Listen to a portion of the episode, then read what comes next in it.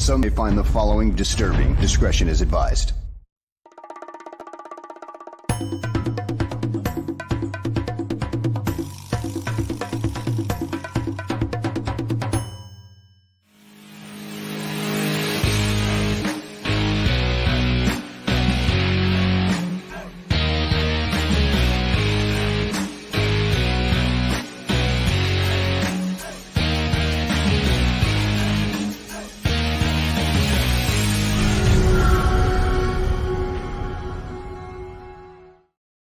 Welcome, everyone, to a fresh episode of GTF Gabriel Talks Football with Greg Gabriel, my good friend. My name is Aldo Gandia, and I just want to say quickly I am feeling good. Creighton and everyone else asking in the chat room how I'm feeling. I'm feeling good. You want to see my scar? there it is. No, there it is. I am not kidding. They really did have to clean out an artery. I had an aneurysm up here. Extra rib bone was. Uh, uh, caused the whole thing, and it was not related to the TIA that I had uh, eight weeks ago.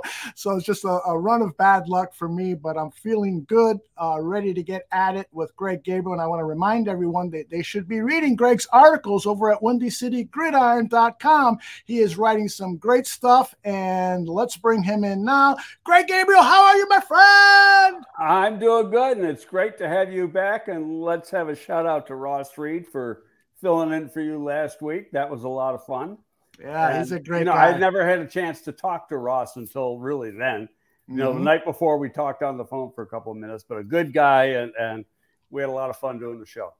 Yeah, he's a he's a great guy. He's got he's got great opinions on things, and he, he's just a smooth pro. He does this Mac and Reed show every week here on the Barroom Network, and it's like listening to jazz radio. Although they're big hip hop fans, but it's they they have such a nice chemistry. They've been doing it for so many years. I'm really happy that he's a part of the uh, Barroom Network, and many thanks Ross for filling in last week. Greg, how are you feeling? I always like to start the show because uh, you, are usually at uh, uh, working out every morning around 6 a.m. Did you get your workout in? I was there at 6. I love it. I love Probably it. Probably got there at three minutes after. Uh huh.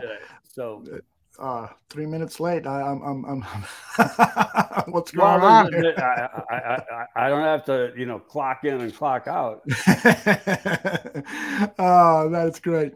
Greg, we have a lot to talk about today. Saturday's game against the Chicago, uh, the Chicago Bears versus the uh, Tennessee Titans was uh, offered up tons of storylines what was the biggest takeaway that you got? Number one takeaway that you got regarding that performance by the Bears against the Titans? You know, I, I don't put a lot of stock into preseason games because mm-hmm. to me, it, it's all about evaluation and developing young players. You know, games are very, very vanilla. And I want to get into that a little bit later as, as far as how that'll change in when you're having a joint pro- practice. The, you know, the, you're going to do a hell of a lot more in a joint practice, and I'll tell you why later than you are in a preseason game. Okay. Okay, but um, I, I liked the intensity level on both sides of the ball. Mm-hmm. Uh, regardless if it was the starters in there and the starters hardly played. I mean, what the offensive starters played? Eight plays, you know, it, except for Ja'Tyre Carter, who they, you know, he, he earned his paycheck on, on. Saturday. Sure did. His tongue was hanging out at the end. Uh, but, you know, it, it, overall, it was good. Uh, he had some big plays to excite the fans. I mean, what a way to start a, a career for for Moore. You know, catch a little uh, bubble screen on, on on the third play of the game or fourth play of the game and take it to the house. I mean, you can't get it any better than that. So uh, uh, it, it was fun to watch. It's always fun to win. Mm-hmm. Um, were there mistakes? Absolutely, there were mistakes. Uh, but that's what the preseason is for. And you go through the tape, you show the players what they did wrong, you tell them how to correct it, and hopefully they don't uh, make the same mistake twice. Like a, a good ex- example uh, Tyrique Stevenson overall played a pretty darn good game for a first game as a pro, but he blew his coverage on the first pass of the game. Mm-hmm. You know, and and they had what a twenty yard gain with that because it, it, was a crossing route, and he just either t- took his eyes off it or just let the guy go as because the guy adjusted his route instead of coming right across, he took off and went deep, and mm-hmm. he just lost him, and he, he ended up getting beat by about eight or nine yards on it. But outside of that, and that to me, that's more mental. That wasn't a physical mistake. That was a mental mistake. Mm-hmm. Outside of that, he played really well. Very physical game. He showed his physicality. Uh, to me, the star of the defense, Trevis Gipson. What the hell can he do more? I mean, you know, he, he knew that he had to come up big. And and you know, the staff, the front office, the coaching staff, they told him, hey, you know, you got to play a lot better than you did last year. And I thought not only did he play good, it might have been his best game in a Bears uniform, period. Pre- yeah. uh, regular season or whatever. Then I see uh, there's an article, and I'm not going to say that, oh, he's probably not going to make the team. Bullshit. What the hell? And I get, and I get the, the, you know, everybody loves Terrell Lewis because he can rush the passer. The dude better learn how to play the run now. Yeah. Yeah. Because, you know, if you take, look at the whole game, his run defense was below average mm-hmm. to well below average. He can rush a passer. Nobody's going to take that away from him. But you go back to look at him in college; it's the same thing. Mm-hmm. He couldn't play the run in college either. Yeah, that that is very true. Um, all right, I, I want to break down some stuff here. Let you you brought up the DJ Moore touchdown, and I, I don't want to sound like you know, oh, all those you know raining on the parade and so forth. But Matt Eberflus did talk about precision. We need to be more precise. He, he said that at yesterday's press conference. And I think I know so, where you're going, and I know where, where he meant. Where I think I know where he meant. But yeah, I, I, well, on both touchdowns, there was a lack of precision. Now I'm super glad that we got the touchdown. There was a lot of great stuff that happened on both of those touchdowns. But when you look at the throw by by um, uh, Justin Fields, it could have been an incompletion because he no, no, it, it wasn't a good throw. It, it, well, it's like 18 inches off. Yeah, you know, so he's got to reach back. So, right. but that 18 inches, if it's not DJ Moore, can see he had to take a step to his right, right. to make the catch and then and then go. But you know, if on a regular season Sunday, that might go for no gain. You know, yeah. preseason game. So it, it's uh, the pass was bad. In fact, the first pass to blasting game out in the right flat that mm-hmm. was off a little bit too.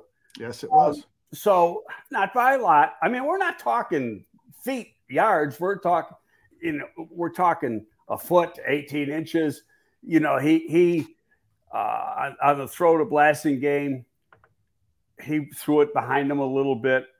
It's it's just stuff that's got to be corrected in practice and with more reps. That's all. It's not a it's not a big deal. I mean, right.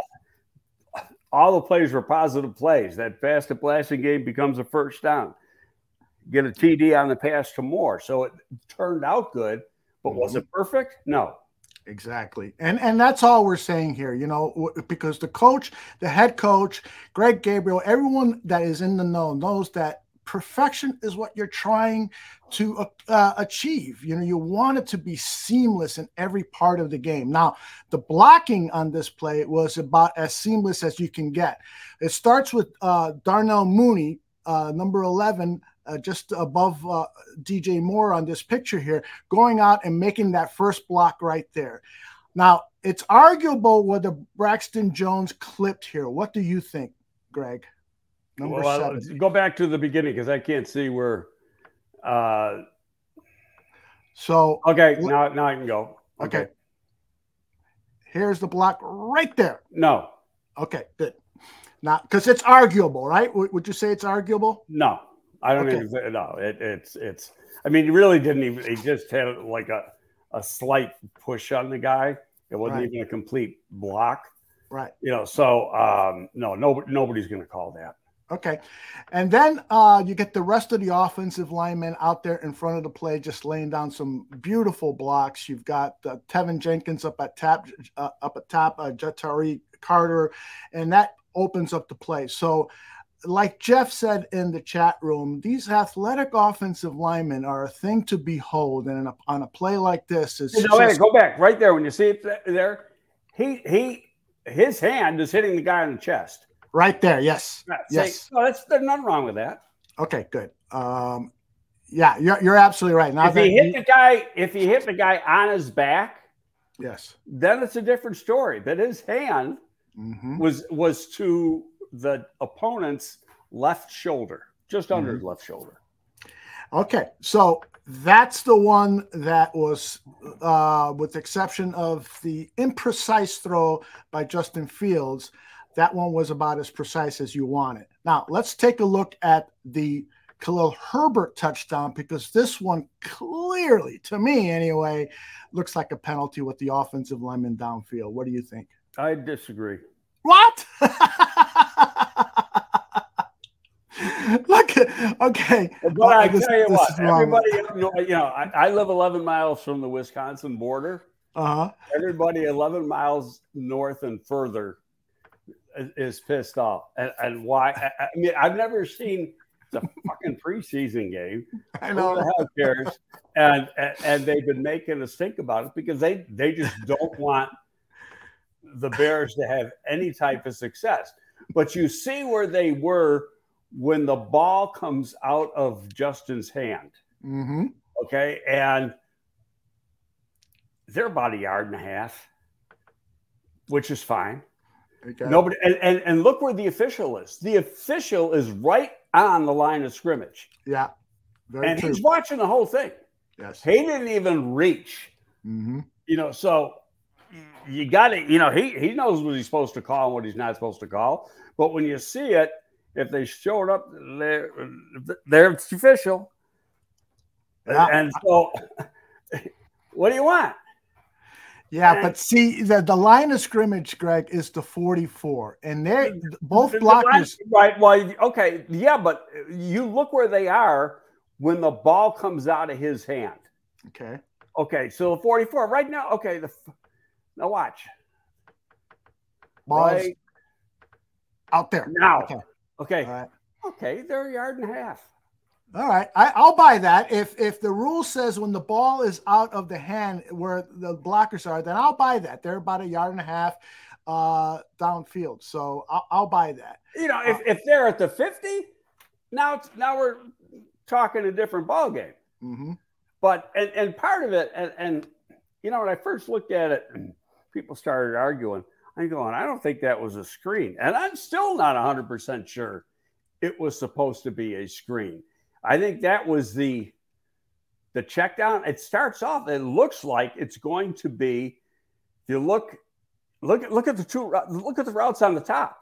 That's yeah. supposed to be a downfield pass. Yeah, I think you're right. Okay, and it was he starts to scramble, and the line goes into whatever they call it, mm-hmm. and and there's your check down, what he did, and it becomes a screen, but that is not your first option. Yeah, I think you're absolutely right. It's a nicely designed play. Uh, so, but it wasn't. There's not a doubt in my mind, and, and you know, Getsy or Flus could answer it positively, but that was not supposed to be a screen pass. Mm-hmm. Yeah, and, and by the way, uh, on this angle, the end zone angle, take a look at your left tackle for the Chicago Bears, number 70, Braxton Jones, what he does to the defender here. Watch 70. Okay, I'm going to just knock you down. I'm going to make sure you're down a second time. I love but, that. And, and, the other thing, too, that's why I think it's, I, I, they might use the word scramble. I don't know what they, the, the, but the guys going out were the guys on the right side, not the guys on the left side. Yes. Look, it's the center and the right guard. Yes. Yeah, I love the design of this play. But I uh, think that was like option number 3 mm-hmm. Now, the one thing about this play, uh, and we're going to talk about Carter's play number 69 uh, a little more in depth, but this might be the only blemish that I saw on this play. And tell me if I'm right or wrong, because I, I I'm just a student here. You're the teacher. Watch him it, it, looks like he's supposed to help chip the nose tackle. And then number 50 coming in, it looks like he. Oh, I see what happened there. He was never going to get that guy. Yeah, I see what happened. So maybe it's not a blemish. Maybe I'm thinking about a different play. But overall, this was a nicely executed play, and it's great to see the Chicago Bears score on explosive plays. The whole game plan going in, Luke Getsy had for Justin Fields is protect the quarterback. Let's get the ball out quickly. I don't want him on the ground at all. And uh, and it was great to see the players really come through and create six points out of these short passing plays. Best block out of that thing was Cody Whitehair. Cody, And that was I- a good 20 yards downfield. Yeah, how about that? Okay, so let's take a look at the center here. Once again, this is the Herbert play. Uh, watch him get down there. Holy cow! He's down there and Bang! boom. Right Love there. it, love it.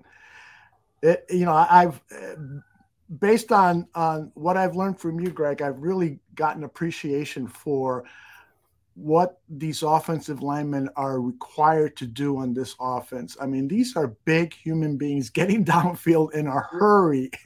You know, I, I, almost tweeted it out the other day. Remember during free agency, there had there was a group of people that were screaming for Orlando Brown.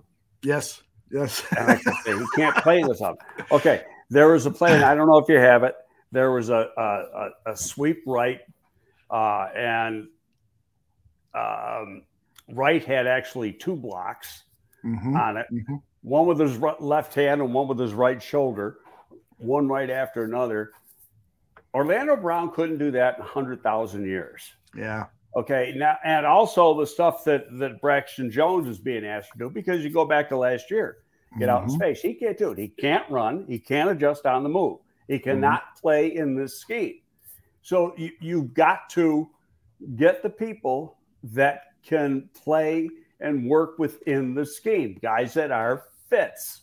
Mhm. And if they are, and, and it goes back, you know, our, I'm saying this and I'm thinking of that conversation we had with Pep when Pep was on about a month ago. right. And with, and they were teaching Pep when he was with Baltimore how to scout. And they were 100% right when you're scouting for the league. Mhm. Fit isn't important, but when you're scouting for a team, it's all about fit. hmm Yep. Yep. It, indeed. Uh, Jeff asked the question. You know, he, he read somewhere on Twitter that Teven Jenkins was supposed to be one of the lead blockers on that play that Herbert scored on. And was that a mistake on Jenkins? Have you heard or seen anything Now, what, what play is he talking I think about? I think he's talking about the Herbert touchdown. Let me. Uh, well, if, if you notice, he was on the ground. Yeah, okay, so he didn't get out because he was on the ground. So he's the left guard here, just left of the center. He gets pushed back. Oh, yes, he gets tripped up. So you're right. Actually, he gets hit by, he gets rolled up by the guy. Braxton Jones hits his guy right, Right. into the back of the legs of of Teven. Good eye. There's number 76. He's blocked. Yep, there you go, Braxton. That's right. When Braxton made that. That's that how you push. learn how to watch film. Although you got to look for the little things, not the big things. You're absolutely right. I love it. I love it. I love it. I love it. All right, let's talk about uh, our number one draft pick, uh, Darnell Wright. I thought, you know, he played only with the ones, so he played a total of 10, 11 snaps. I don't even know if he played that many, but I would have personally, I would have played him more. Uh, I get it what they're trying to do. Now you go back to to Braxton last year. Mm-hmm. Braxton was playing over. He was playing like they played Carter on Saturday. Mm-hmm. He was playing every freaking snap just about in the preseason. And I think that Darnell Wright needs to do the same thing. Uh, hey, they know what they're doing.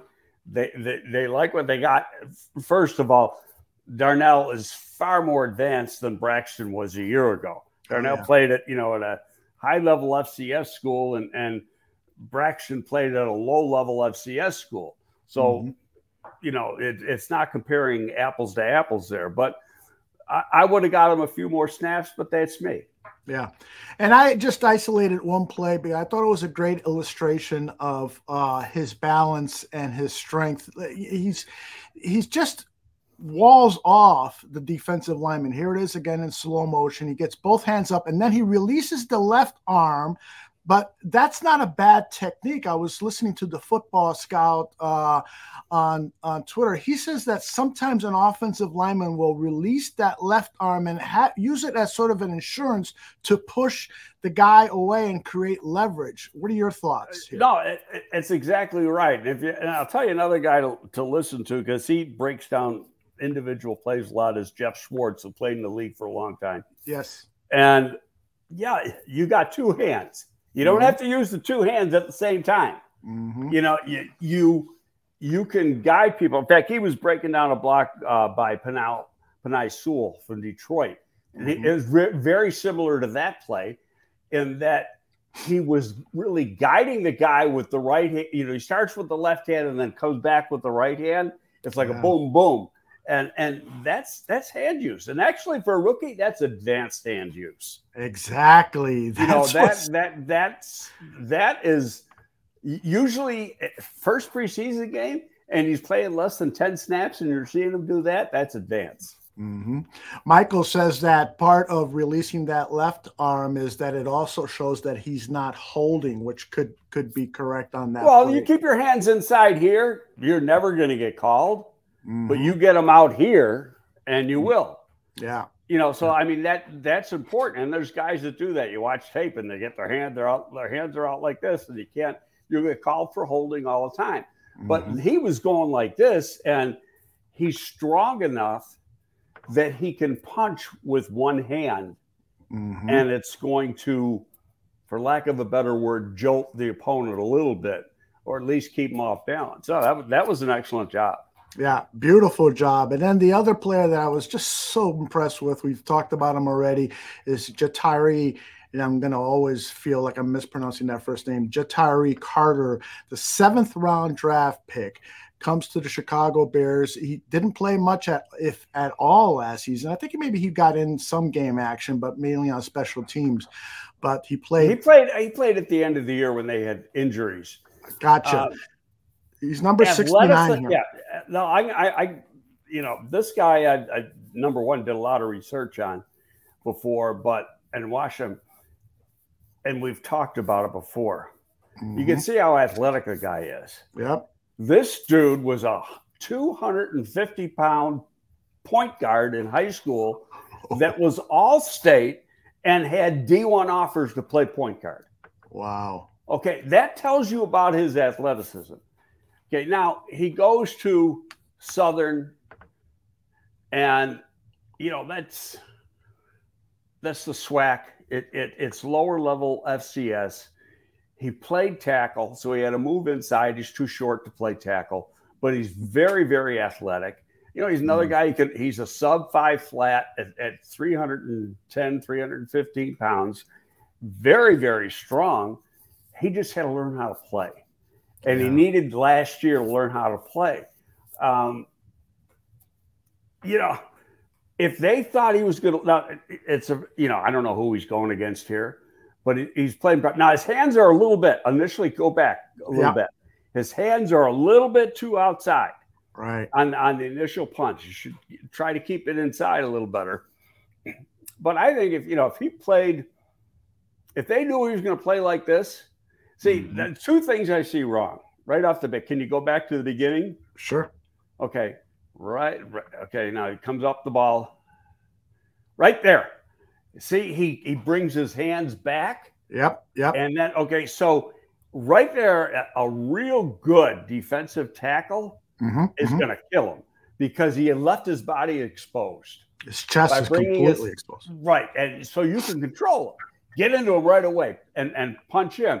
Now he was able to recover, but that's a he's got to come off and come off like this, not mm-hmm. like this and wind up.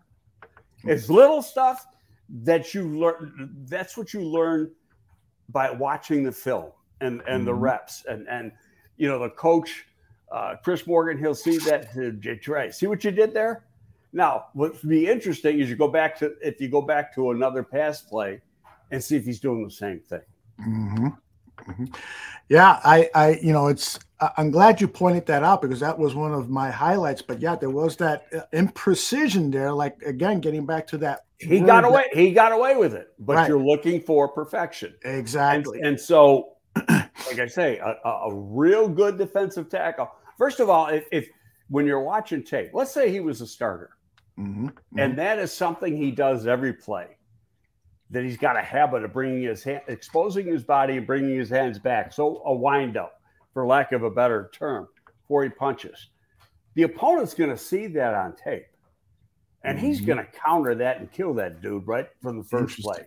Interesting. Yeah. So we'll be looking for that uh, in this upcoming game against the Colts because it's clear that uh, he's going to get a lot of snaps, which is a, probably a good segue to talk about Nate Davis, who had a press conference yesterday where I was wondering. Oh, I saw. The- I thought you said. Fr- I, I, you said frustrated on Twitter.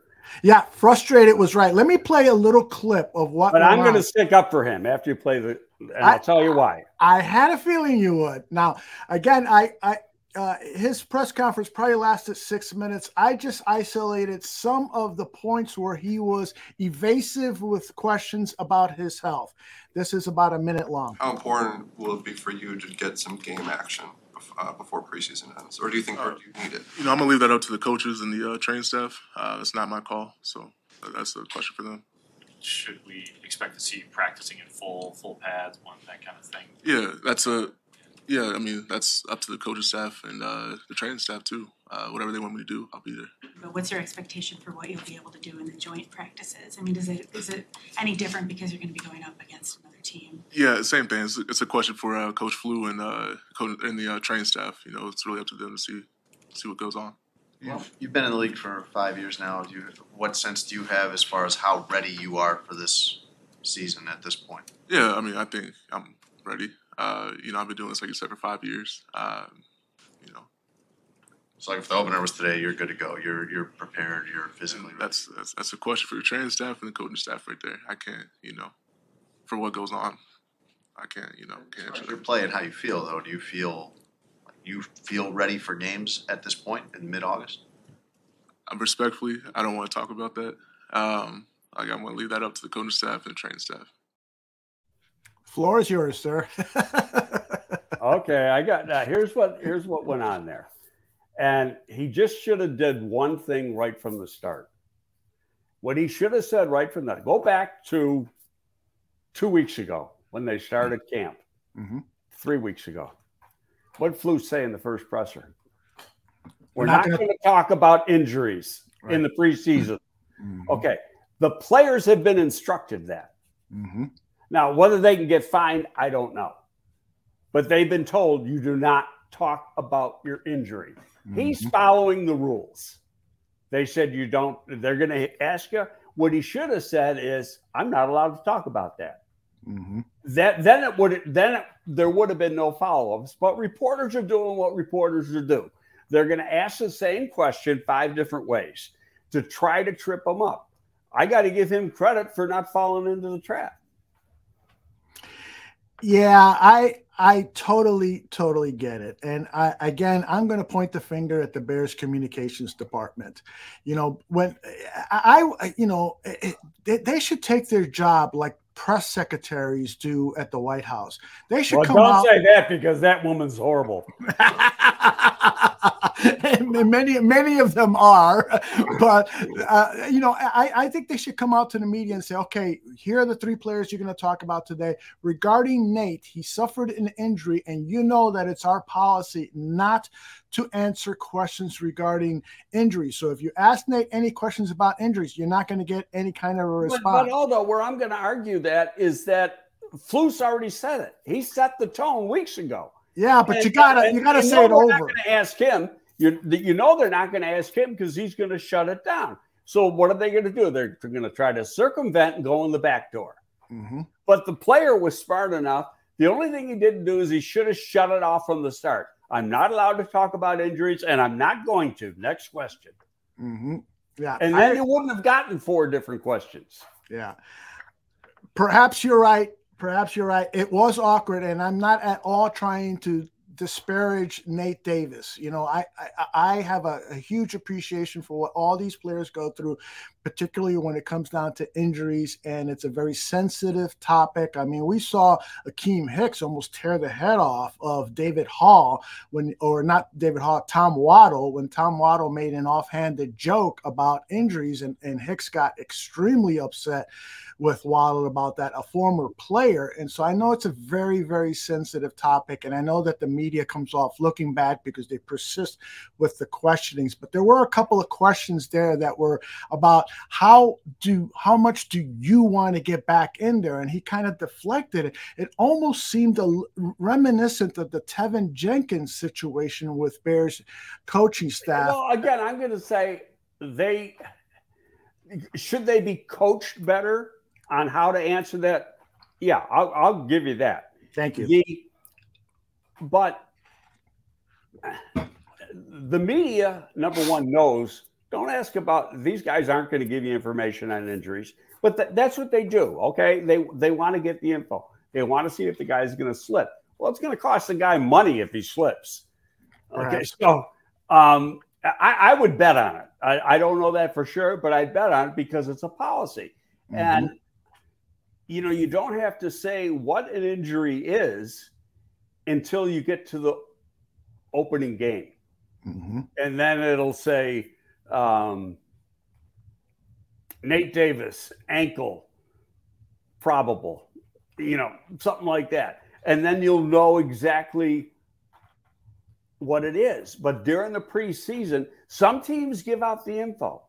Mm-hmm other teams, and, and the and, and actually it started here with John Fox, and since then they have kept the same policy. And I think, and I'm throwing a dart at the wall here, that the PR staff has just decided and taken it to the coaching staff and say, hey, we don't talk, we had a policy here not to talk about injuries during the preseason. Um, so do you want to stay with that same policy?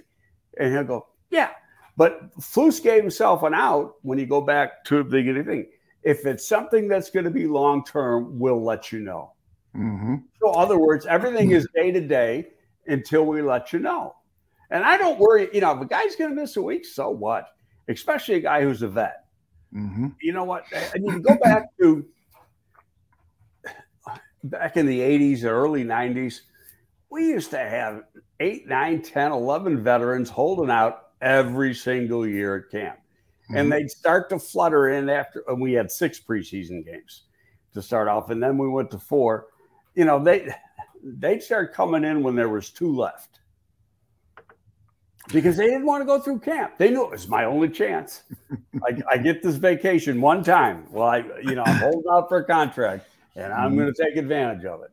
And mm-hmm. the coaches knew it. Coaches knew, excuse me, that these guys were going to be working on their own. If you don't, where it can be a detriment is if you have a new scheme and a new coaching staff. Mm-hmm. You know, mm-hmm. but w- when you're doing something that's similar, this guys going to be ready. Yeah. And, you know, in the case of Ngakoue, and we should talk about Ngakoue because, you know, you were on sick leave when, when that came down. But um, you know, he's played in a very similar system. Mm-hmm. It, that with him, is plug and play. Yeah, yeah, and um, he, he I should have lifted a soundbite from his press conference yesterday because he was so impressive. He he sounds like all of the other veteran defensive linemen on this team, Justin Jones, Demarcus Lawrence. These guys are leaders, and well, you know Pickens and Dexter are going to benefit so much from the leadership capabilities uh, of these veteran defensive linemen that the Bears have acquired. Uh, one last question regarding. Uh, Nate Davis and the media thing. Jeff Willis says, was the team obligated to make him available to the media? I would say probably not, right? They just kind of picked him because he's back in action, back practicing. Uh, you know, Jeff goes on to say, because they shouldn't have if they weren't obligated. Uh, Greg, you froze up on me. Are you still there? Oh, Greg froze. Mm-hmm. Let me see if I can. Uh, help Greg somehow, some way. Yeah, I'm gonna I'm gonna kick him out, and then he'll come back in. In the meantime, I'll I'll, I'll sing and dance here. Any questions that I can help with? Um, I'll just share this. A lot of things to be impressed with with that Indianapolis, uh, excuse me, that Tennessee Titans game. Now moving into the Indiana, Indianapolis Colts preseason game, I really, really love the team uh, atmosphere. You know, like on these long touchdown plays, we saw the defense defensive players getting off the bench and hooting and hollering and praising the uh, uh, uh, the touchdowns and and that type of team camaraderie is sometimes always not there with the Chicago Bears. Uh, so. Uh, Greg just sent me a message. My computer went into restart. He's getting onto his phone, so he'll be joining us back shortly. But I wonder if you guys felt the same way that uh, this team camaraderie is really coming around, and that's a huge part of building a winning team. You know, I'm on record as officially saying that I really do believe that the Bears can win 14 games this year. I know that sounds really like I'm a fan. There's no doubt about it. But uh, you know, and, and it all rests on Justin Fields. It, it really does. If he can continue this incremental progress, so that by the time we're in week one, uh, he's throwing those short passes for touchdowns and he's making the occasional big uh, throw in the air for a touchdown, uh, we could see an offense here that is racking up on average 20 plus points per game. And this defense is going to be incredibly surprising to a lot of people in the National Football League. Greg's phone is uh, gearing up. We'll uh, patiently wait for him to join us. Uh, Evie says that we don't want the opposition to know shit about our injuries, and that that is part of the uh, plan here. You know, you want to disguise what is going on from an injury standpoint with our competitors, and so you don't want to give them so much information. Greg, I was just responding to Evie Davis saying that you don't want the opposition to know much about what injuries players have sustained. Is that fair to say? Yeah, that's why a, lot of teams don't publicize what injuries are mm-hmm. during the preseason. You're not required to. You're not required to until the week of the first game. Mm-hmm. Yeah, I, and so they just leave it alone. Now, if somebody, I, I know Buffalo talks about it a little bit, but they, they don't put a lot into it. They go, yeah, he's got an ankle. Mm-hmm. Indeed, he's got a shoulder. Uh, you know, but here they don't even want to say what it is, which is fine. That that's their prerogative. Uh, I'm good with it. it it's um, in most cases it's little nagging stuff, and in camp, your you know the the, team errs on the side of caution. Mm-hmm. So it's like let's get it hundred percent healed. We don't want to bring them back to you know practice too early, and now it's going to go into the regular season. Mm-hmm. The key is get him ready for the regular season. If he misses a week of practice, so what? Exactly. It's not a big deal. Yep. Don't forget, there's six weeks of practices. You know, before from the day they start training camp. Actually, it's six and a half. Six and a half weeks of practices from the day they start training camp until the opening game. Yep. All right, uh, it's time uh, for us to talk about the defense overall. Eight sacks, Greg. Eight sacks. That's nothing to sneeze or laugh at or, or say it's against second and third stringers. Eight sacks is is quite the achievement. It was eight sacks and none by a starter and none by a starter. I mean that uh, you know the depth is the biggest issue on this team, and the the depth issue. You know I feel a little bit better about it having seen some of the play of these second and third stringers go out there and do it. Overall, your impression about this pass rush and its eight sacks. I didn't hear what you said. You froze. Okay, uh, I I asked uh, what your impressions about the eight sacks. Now we lost and, Eldo. Now, now you're back. Okay, your impressions about the eight sacks uh, by the Chicago Bears defense? Yeah, I I like the intensity level. That they were playing hard. Uh, I mentioned earlier about uh, uh, Trevis Gipson. I thought he played hard. Pickens played hard. I got. I I, I thought Dexter played good too, but the one thing he's got to do is is lower his pad level. You know, he gets a little bit tall and that negates some of his his natural physical traits by getting himself too tall. And again, that's going to come with more reps and learning. He's going to see it, and he's going to learn from it. And you know, I'd be wouldn't be a bit surprised if he's at his pad level over in the two practices against the Colts and in the game on Saturday against the Colts is going to be a lot better. Mhm. You know, because he's going to see when he gets tall, he exposes his chest and he allows the offensive lineman to, you know, control him a little bit. Now, in saying that, this dude is so strong that even though he was giving up the leverage by being a little bit too tall, you never saw him get moved Mhm. you know, and and that so that's the plus. So now it's just get your technique right. Mhm. Where um, Pickens and you know Pickens is an explosive dude. No, what surprised me is that Pickens was playing the one, and Dexter was playing the three instead of the other way around. Because I thought Gervon Dexter would be playing the one, but they can play both. Uh, but you know, to play the one, Pickens is a really quick and explosive guy to put in at the one technique. And so you're going to have him and, and Billings being the um, rotation at that at nose tackle position. Now I'm sure they'll they'll intermingle Gervon Dexter there too, but uh, th- that's an interesting combo the way they have that set up right now.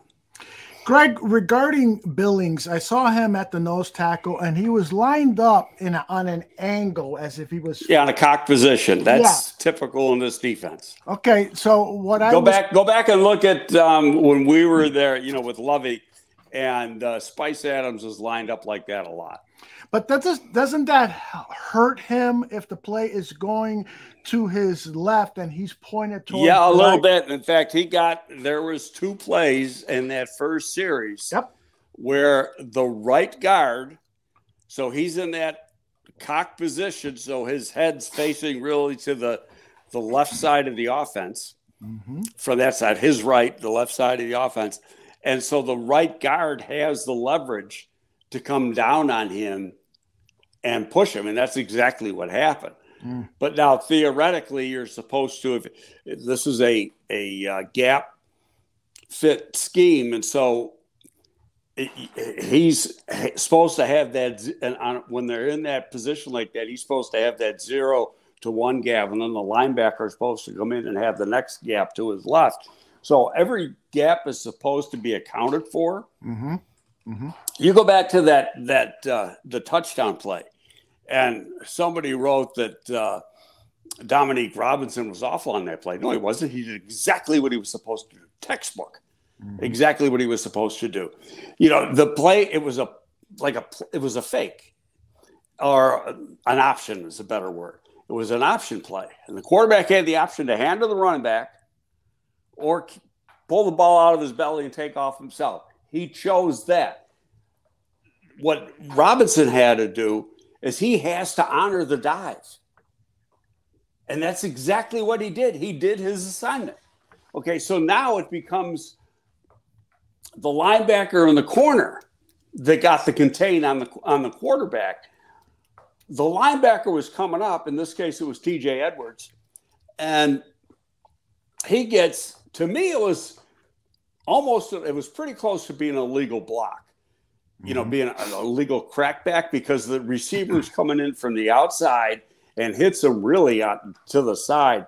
If his head was like three inches to his left, the, the blocker's left, that would have been a, an, a totally illegal block. Now, they did throw a flag on it, saying it was holding, and then picked up the flag.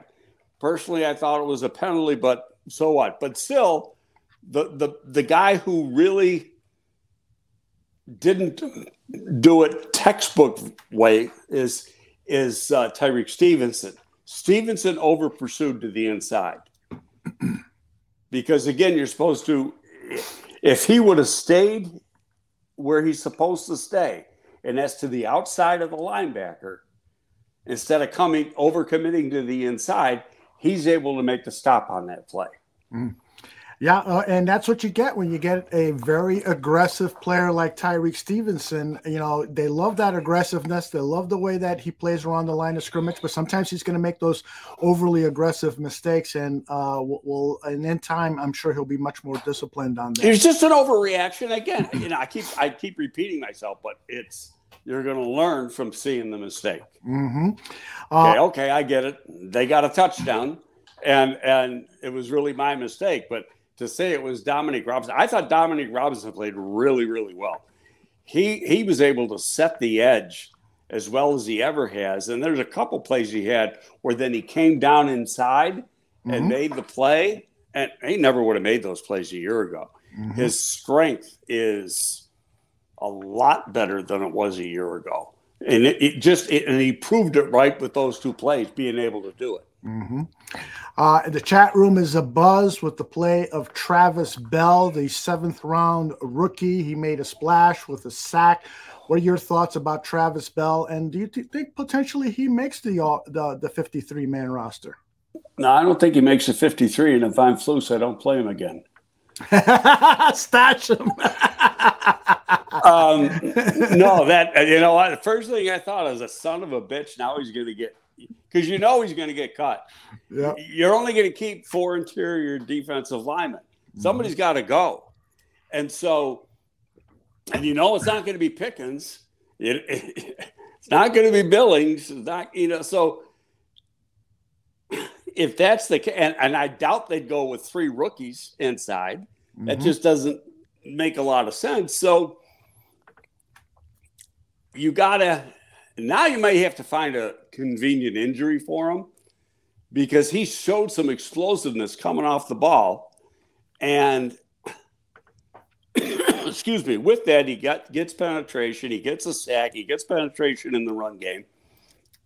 And now, you know, this tape goes out to everybody. Mm-hmm. Mm-hmm. 31 other teams get this tape.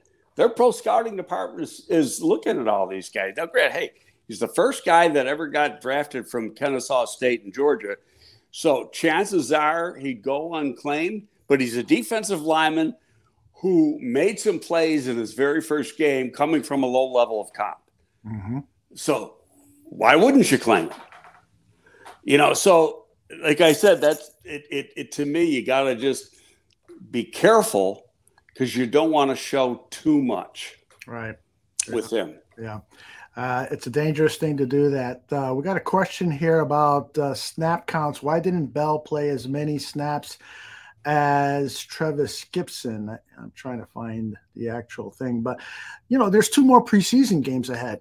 So, well, uh, Trevis was was running with the number two defensive ends, mm-hmm. and Bell was with the number three defensive tackles. Right. right. In that game, so I mean, that's just the way now, at, at, the end of the half, Bell came in for one or two snaps. Dexter looked to me like he hyperextended his knee. Mm-hmm. You know, on the one play, and he got rolled up on. Mm-hmm. Uh, actually, I think it was a Gipson might have rolled up on him, or or a guy Gipson was in contact with rolled up on the back of, of Gervon Dexter's knee to me, it looked like he hyperextended it a little bit. He was trying to shake it off. He played the next snap, but he didn't have that lower body strength because it was hurting a little bit. So then he went out the next play, and then he didn't play the rest of the half, which I think there was only another snap or something. Mm-hmm. Uh, but then he was in right away at the beginning of the second half. So you know it wasn't a big deal. Uh, but to me, the fact that he tried to stay in there after he did it, that shows you his toughness. Indeed. So that was a plus. Um, but Bell did get in for that play or two when Dexter went out. Mm-hmm. Uh, another of the guys that got a sack was Micah Baskerville, Makai Baskerville, uh, the kid from LSU. Linebacker? Linebacker, six foot, uh, 224 pounds. You, you have any thoughts on Baskerville? I know he's be, he's becoming a fan darling here in Chicago. Um, he's he's backup. Backups always do. You know, make, make one play and you, the fan base love you. No, he's he's not. Could he be on the practice squad? Yes. Is he going to be on the 53? No. Yeah. You're only going to keep five or six linebackers. hmm And, you know, you can go through that list. And who's he going to beat out? Well, I, now you picked up and you picked up a guy yesterday who's actually not too bad. I don't know a whole lot about him, but anybody who gets 107 tackles in this league, excuse me, and only starts 12 games, hmm has got something going for him.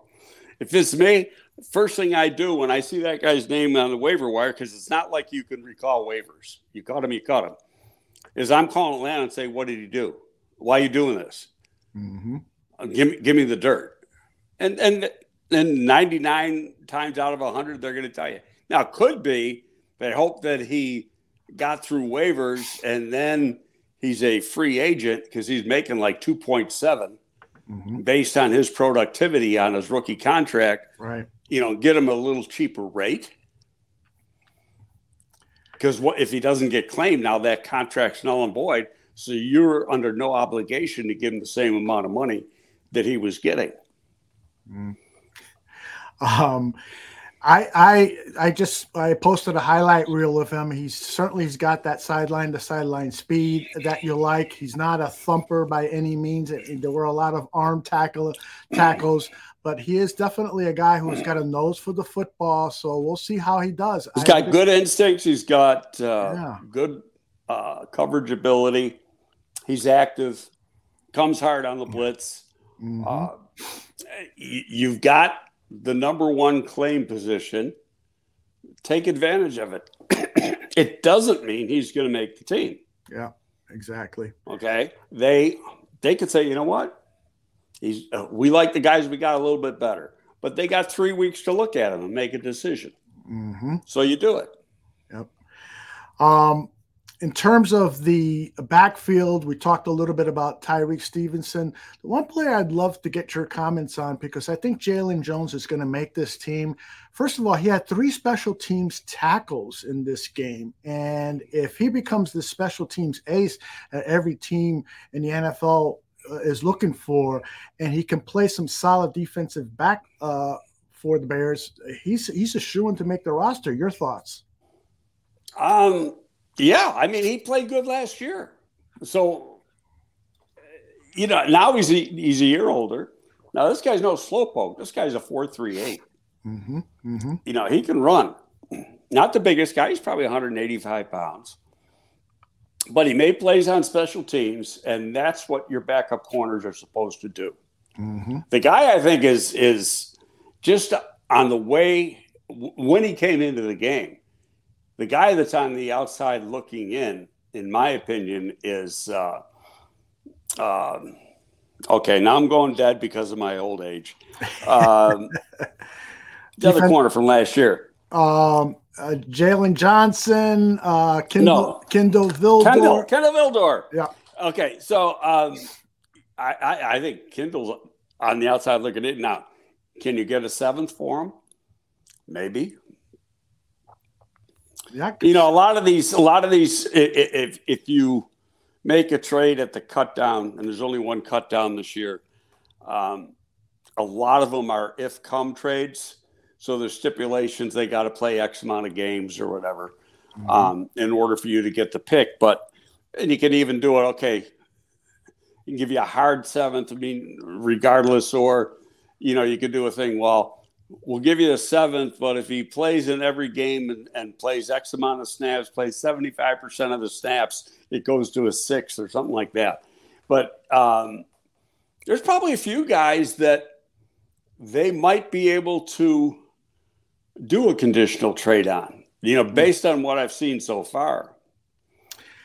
yeah. But that's, you know, we're still two weeks away from that, three weeks away. Right. I remember when the Chicago Bears had uh, a midweek practice with the New England Patriots. They acquired uh, Cre'Von LeBlanc uh, in a trade, and, Right. And so this week's practice could be a showcase of Was that a trade or a waiver pickup? I don't, I, I, I don't recall. Yeah, I want to say it was a trade, but maybe I'm wrong. I'm sure chat room uh, memories are much better than mine, so we'll probably get someone chiming. But in. he played. That was the, you know, they they they had them for two practices in a in a joint practice. That can be the negative of a joint practice. Ninety nine percent of it's positive. Mm-hmm. but the other team's getting exposure to him too. Mm-hmm. And if and if he fits what they like, they're going to say, "Hey, I'm gonna. It's the guy we may want to take." So I, that's why I, I'm I'm cautious about because I think Travis Bell's got a bright future. I don't want to show too much. I don't want to have too much on tape. But now with the joint practices, you know, Indy could see him on a number of downs in that, Mm-hmm. and that could be, you know, you you may have to put him on IR to protect him. Yeah. Get Mysterious that injury. mysterious, mysterious pulled groin muscle. exactly. Well, speaking of Indianapolis, Andrew Billings, the defensive tackle, was asked about Indy uh, these pra- upcoming practices, and this is what he had to say about safety and what they hope to accomplish. You want to you want to take care of everybody, especially at practice. You know, as if it's not game time. But the, mo- the biggest thing about the joint practice is we don't want any fights. You know, things are going to happen. You know, guys are going to get emotional. You might, you know, throw somebody to the ground. Somebody might throw you to the ground. But the most important thing is just, you know, just staying calm and no fights. it's a it's a training cl- camp cliche at this point for to say you know I'm ready to hit somebody other than my teammate. How how real is that effect? How much are you looking forward to that? And like you're just saying, you know, just what exactly do you feel the benefit the benefit is? The benefit is they don't know what you're going to do. We've gone against. I know what Cody Whitehair is going to do. I like he knows what I'm going to do. So it's kind of just it keeps you thinking now. Now I'm going against a guy that I don't know nothing about him. I haven't watched any film, and he hasn't watched any film on me. So you know you kind of get away with your little vet techniques and, and things like that when you go against somebody else. But by the time the second day comes around, he's back to square one. So. You're definitely at that point where you're looking for. I mean, that that's real. That eagerness or whatever. Oh yeah, it's real. It's real. Cause yeah, you know, yeah, I'm not. You uh, you can play a little harder when it's not your own teammate. That's what I'm basically. Play a little harder when it's not your own teammate. Greg, what do you like? What do you like about the idea of having these two midweek practices with the Colts and then playing them on Saturday night? If it was me, I'd have, I'd do it this weekend, next week. I'd, you know, they play Buffalo next week. I'd play. I'd have a couple practices with Buffalo too, um, especially with the shortened preseason. It makes your practices a lot better. I wrote about it just, uh, I, I don't think they've put it up yet. Uh, it has, there's like no disadvantage. Years ago, they've been doing these for over 30 years now. And years ago, they were useless. I remember we had, you know, Parcells had set up a joint practice with somebody, and all the veterans, especially if they had friends on the other team, you know, we called it brother in law the veterans would get together and say, okay, I'll take care of you, you take care of me. And you weren't getting the intensity you wanted when the first team was in there because of that. Okay, well, the coaches, you know, saw through that one. Didn't take long. And now they're excellent. And to me, it's like having, they're not having one game this week, they got three. They got a game tomorrow, they got a game Thursday, and now they got a game Saturday. And so, and I'll go back and reminded me because I, I put it in the article. So I'm going to the gym this morning and I got one of the sports stations on. And one of the guys is saying, I want to see Justin Fields do this, this, and this this weekend. I'm going, you just don't get it. They're not going to do that. you know, it, it's basic football. That's all they're going to show you is basic football. And, but you can do it in a joint practice. Why? A game, the game tape for every preseason game goes out to all 32 teams. Who gets the joint practice tape? The Colts and the Bears. End of discussion. Great point. It goes nowhere else. And so you can do more in the, when you get into uh, 11 on 11, even 9 on 7, you can do more different formations. And we're not playing the Colts this year. It's not like it's going to, you know, come back and, and haunt you during the season because you're not playing them. So mm-hmm. you can you script everything out. So you're going to script things and practice things that you want to see and you want to see against another opponent, but you don't have to do it in a game. And then you keep the game very vanilla. Great point. Thank you, Corey, and everyone else who's wishing me well in the chat room. That is a great point regarding you know these two practices. You can do things that are not going to be shared via tape with the 30 other teams in the National Football League. Great, great point. Lots of talk uh, in the chat room regarding the play of uh, Kyler Gordon at that slot position. I got to tell you, Greg, I'm super excited about this kid playing this position too. And the hits that he levels from that position are dynamite. Your thoughts on Kyler Gordon?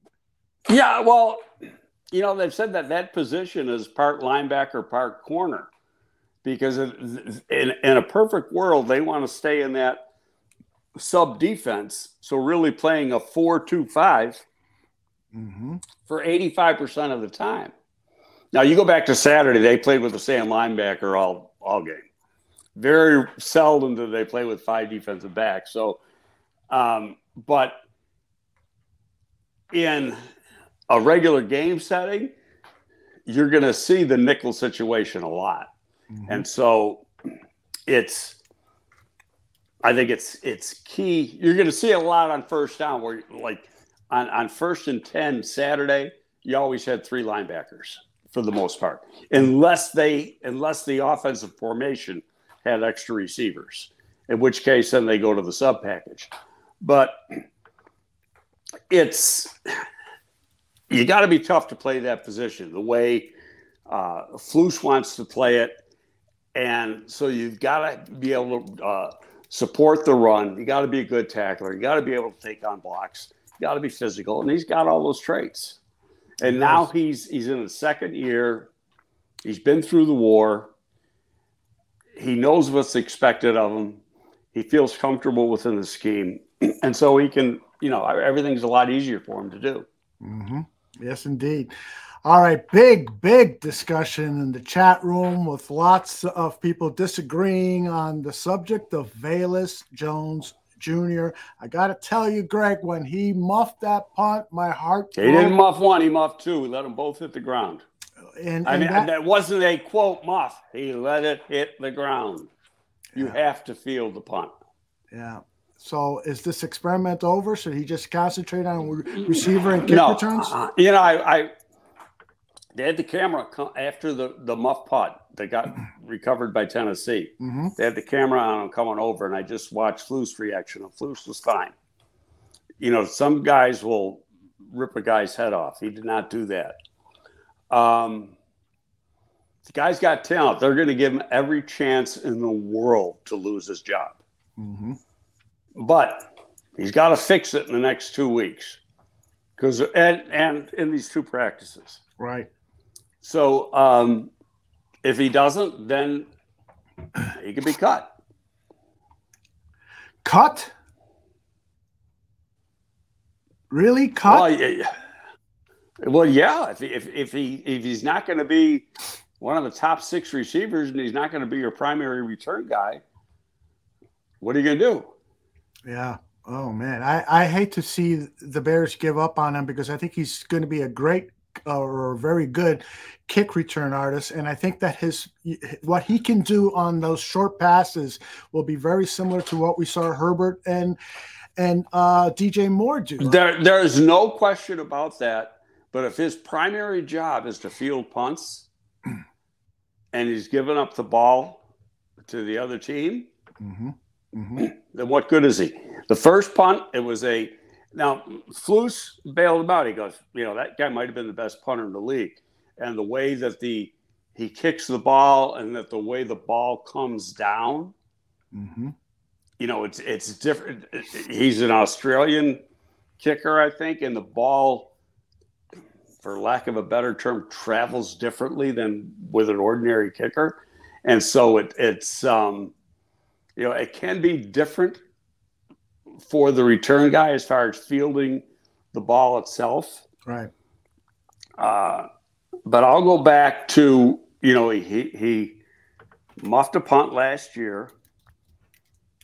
He didn't. He let the ball hit the ground twice Saturday. How many more chances is he going to get? Now I'm a Velus fan. I you know I'm like you. I want to see him do it, and and you don't want to give up too soon on a third round pick. So but I'm also thinking that if they got some other guys that they feel are reliable, Mm-hmm. Mm-hmm. then they just may go in that direction. That's what competition's about. Yep, indeed. That is what competition is all about. I, I my heart goes out to the guy, man, oh man. But you know, this is a dog eat dog world. You you got to perform out there, and it just seems that somebody just posted uh, that perhaps it's just best for him not to be the punt returner and for him to focus on. Uh, Levante said it would be good to keep him at kick return. It would be beneficial and stop playing him at his weaknesses. We know that punt return is Okay, but you're going to keep go- through the wide receiving room, wide receiver room, Mhm. and and for most part you keep six. If you take that job away from him, is he one of your top six receivers? It's close, probably not. Maybe, maybe, maybe not. We'll we'll have to see over these next two preseason games, I guess. Right. I mean, he he he had one ball thrown to him, was overthrown on, Mhm. on Saturday, um, so he didn't get any uh, catches. Uh, uh, EQ is is the backup to Chase at at the X position, and he's a big guy who can block and he can play on teams, so you know he's going to be around. Tyler Scott, they love you know he's going to be around, and then you got your top three you know, and and Mooney, Chase, and and uh, DJ.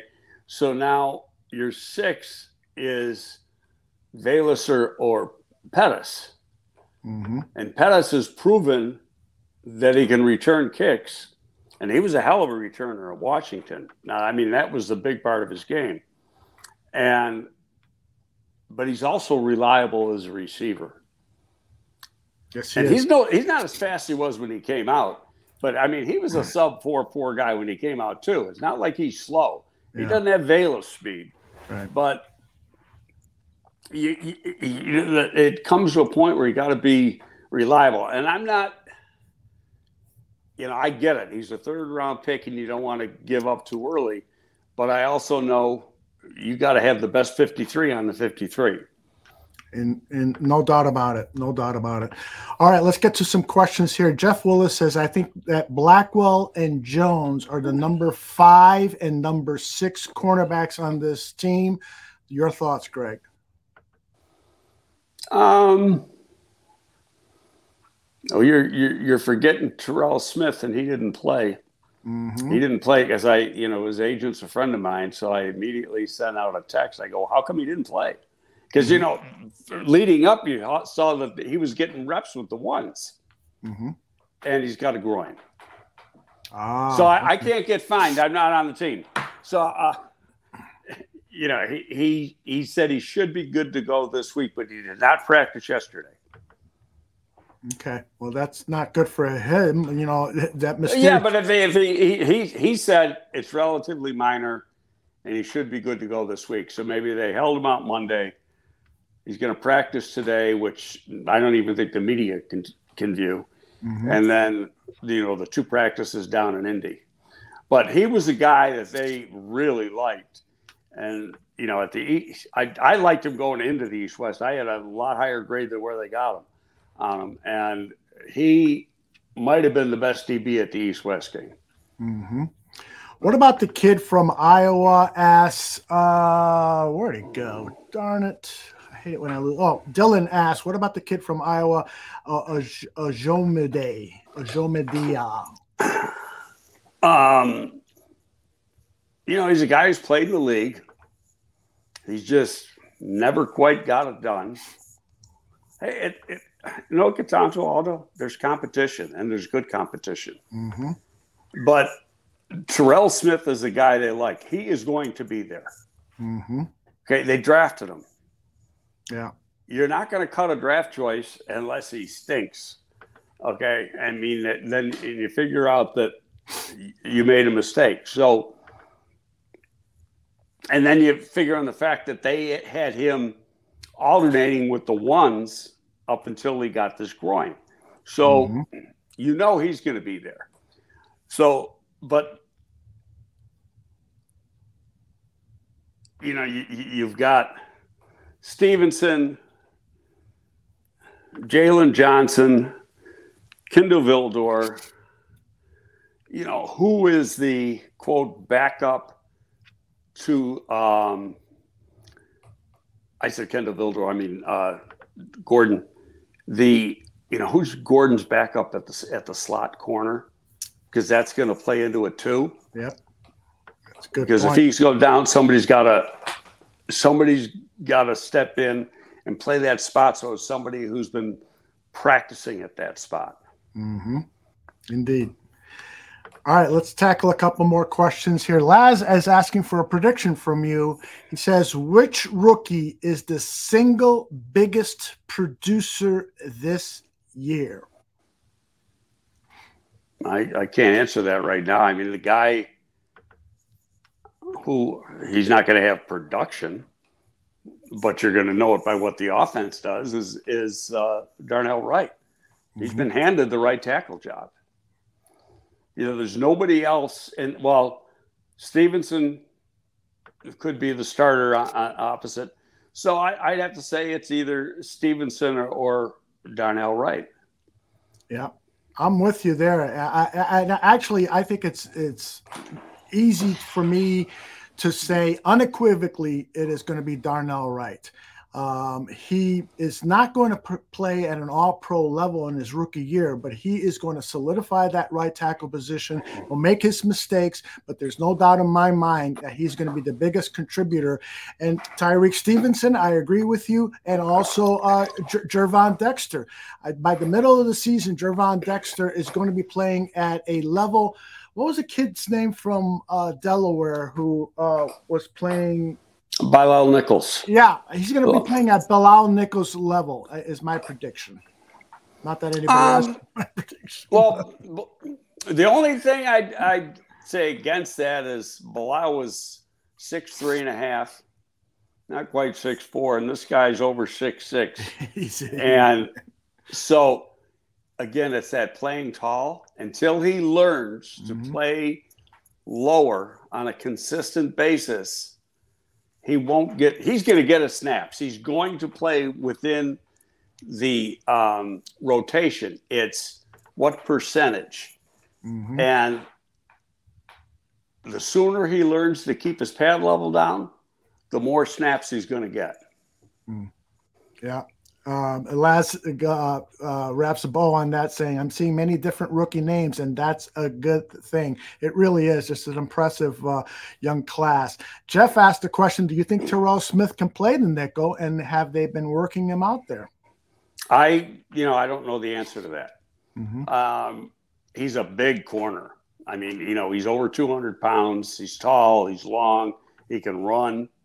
Uh, you know, he's like a 4-4-3 guy. Whether he can play, you got to be pretty sudden to play the nickel. Mhm. Um, whether he's got that, I can't answer that. Mhm. Um, it'll be interesting. What what you do is you see who's playing that position in the in the preseason games. Who's Mhm. coming in for Kyler Gordon? hmm Yep, exactly. And, And it might be it might be Jaylon Jones. I'd love to see him get a look there. I really would. Um, let's switch over to the offensive side, the running back position. Jeff says, was the first preseason game a precursor to Khalil Herbert being used more in the passing game? I thought it was telling that he got all the runs with the first team offense, and Foreman didn't play much. Your thoughts on Jeff's thoughts? Um, I don't think the rotation needs that much at running back Mhm. right now. I mean, when you look at Herbert, Herbert only played eight or nine plays. Mhm. That's all they played. Right. Um, Ebner got hurt in the game. Yeah, and no word on Nobody has said a freaking thing about that. You know. know. So I, I I don't know if it's good, bad, or indifferent because you would you know you're waiting to see. Nobody asked either. They asked about Nate Davis, but they didn't ask about him. Mhm. Uh, but he got hurt. Um, Homer did what Homer does Mhm. you know and so and, and to me that fourth running back position was going to be a battle between Ebner and, and Homer. Mm-hmm. Um, depending on what that injury, the battle might be over. Yeah, indeed. And yesterday, Eberflus said that Roschon Johnson's running style has earned him some reps with the first team. So we'll see what's going to happen. But he's a good player. That goes without saying. He's a good player. Indeed. Um, one other question regarding Herbert. It comes from Tim Willis. He says, Greg, do you think that they let Herbert go back to returning punts, or is he too valuable to the run game offense? I think he returned kickoffs. I'm not. I don't recall him returning punts. Okay. I'm And it's a ti- it's an entirely different skill set because of the way the ball comes down. hmm It's a lot easier to field a kickoff than it is to field a punt. hmm Number two, you got to run differently. On a kickoff, you got to hit the wedge, and a lot of times you're it's like a one cut. Hit mm-hmm. the wedge, make a cut, go upfield. Where the punt returner, his deal is catch the punt. That's number one job. Catch the frickin' punt. And next job is make the first man miss Yeah. but he's got to be quicker, more elusive type runner. So the skill set, there's very few that can do both. Devin was one of them. Yeah. Okay, but there's a lot of guys that can't do both because of the difference in and how what you're asking them to do Mhm. as a returner. Yeah. Mr. Shorty says fielding a punt in the NFL is for a special kind of guy that would terrify him. I'm with you there, Mr. Shorty. Um, the the, um, the game against uh, that's not what I wanted to ask. What I wanted to ask was oh darn, I had a really good question to finish things off, uh, but it'll come to me. The brain is still not 100%, Greg. Well, I know about that. You know, you, you, you hit 70 and the brain starts going in slow motion. Oh my god!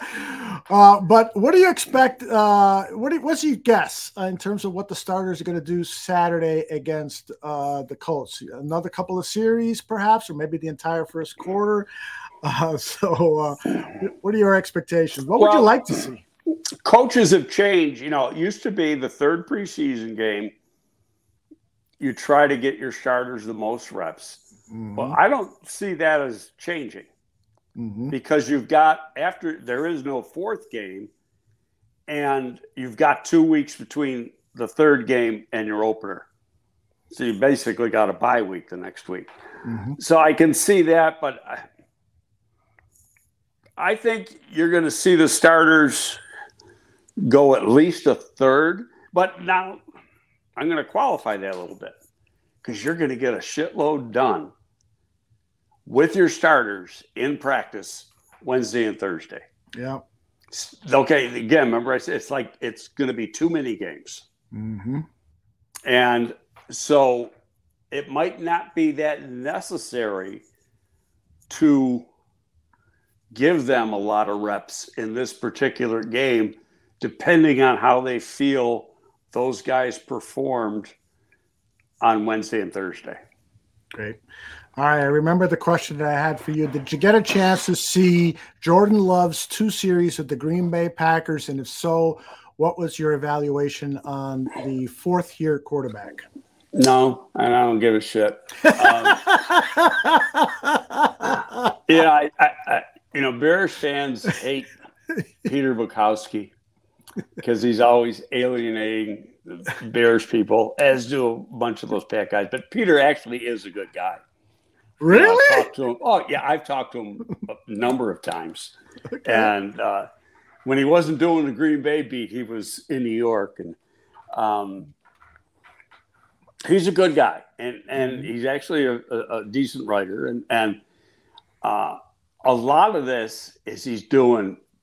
It's all on purpose. He just he knows he's going to get the reaction he's going to get Yeah. from the trolling. Bears fans. So yeah, trolling, and and I said to Peter though, you know, he did something. I said, Peter, you better pray Green Bay wins because you're gonna get they're gonna come at you in the thousands if the Bears win that game. So he sends back a gift you know, that was from um, wasn't was it Gladiator? No, it was uh, what the hell was the movie that uh, Mel Gibson was in?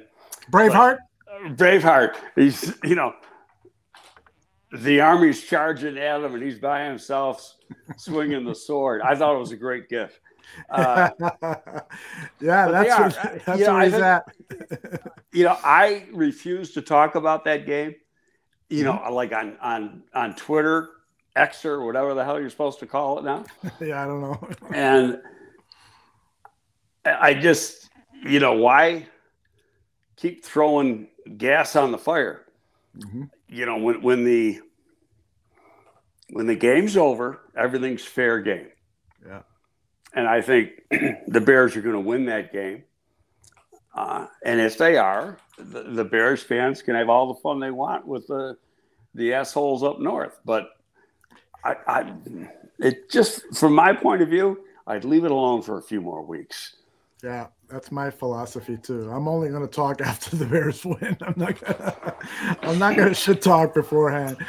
All right, Greg, this has been a fantastic, uh, what is 70, 80 minute show, approaching 82 minutes quickly here. You got any final thoughts for your followers? Nah, I wish I was down in Indy to see this. They got a great practice facility. Do they? It's just north of the city. It's at this this athletic complex, and it's a multi-sport athletic complex. I was there in 2019 when I was there for the for the XFL. I was there for a couple days, and I mean every sport in the world they're playing games there. They have baseball, t- and they can go on at the same time. This is like acres and acres and acres, mm. Uh, just on the north side of the the Beltway, going around Indy, and they've got, I'm not sure if they got an indoor facility there, but they've got three or four regular practice fields, stand set up, you know, movable stand set up, uh, just ideal conditions that just a mile or so away, they got a hotel that they put the players in, and the whole staff is there. Chris said he likes it because he lives like two miles away. So he goes, I get to go home and sleep in my bed every night. That's Chris um, Ballard had that nice. But it, it's before that they were at the the Colts complex, and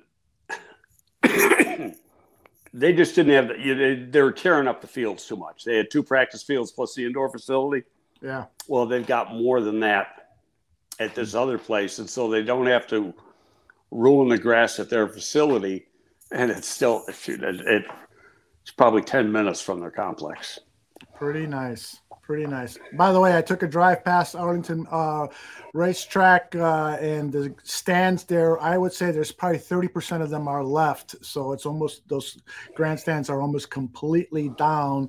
We'll see if the Bears can make any progress with the tax situation so that they can begin construction immediately after a thing is down. So uh, we'll uh, keep an eye on that.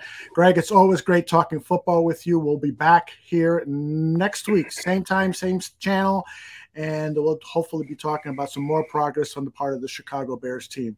For I Greg, hope so. Yep. For Greg Gabriel, I am Aldo Gandia. I will be back, by the way, tonight, 8 o'clock, uh, Bear Their Souls with my buddy Dan Aguirre, and uh, we'll see you then. Take care, everybody. See you later. Thanks.